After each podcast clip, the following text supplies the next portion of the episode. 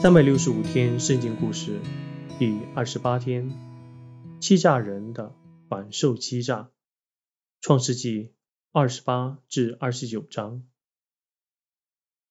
拉班热情款待他妹妹的儿子雅各，并留他住在他们家里，帮助他照顾羊群。他家中有两个女儿，利亚和拉杰。不要给你一点酬劳。一天，拉班说：“我不想任何酬劳。”雅各回答：“如果你将拉杰嫁给我，我就替你工作七年，而不受酬劳。”雅各很爱拉杰，对他来说，能够娶她为妻，七年辛劳的工作根本算不得什么。七年过后。他们举行了一个盛大的婚宴。晚上，拉班把雅各的新娘子带来，但到了第二天清晨，雅各却发觉他娶的那个女子并不是拉杰，而是利亚。雅各从前欺骗过别人，现在反倒给别人欺骗。雅各郑重地向拉班投诉时，他告诉雅各。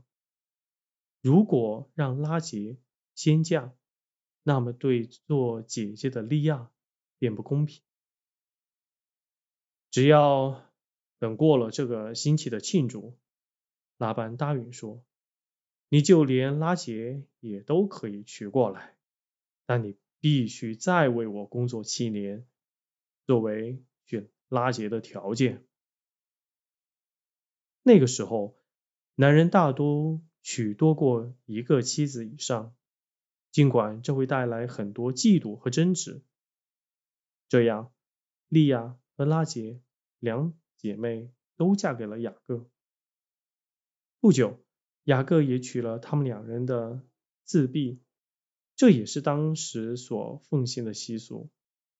不久，雅各已生了多个儿子，但他最亲爱的妻子拉杰却一个孩子。也没有。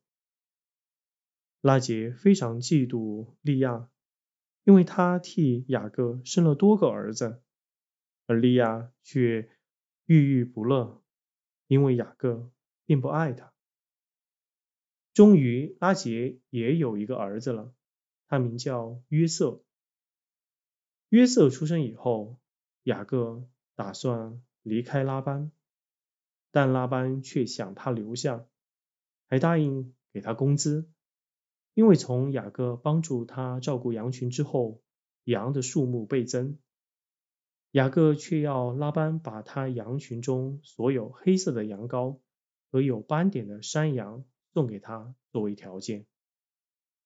拉班毫不犹豫便答应了，心想这样的羊为数并不多。但后来黑色和有斑点的羊出生的越来越多。拉班非常愤怒，就尝试改变他们的协议来欺骗雅各。但无论拉班多少次欺骗雅各，神都保守雅各。不久，他不但使拉班富有，自己也拥有大群牛羊。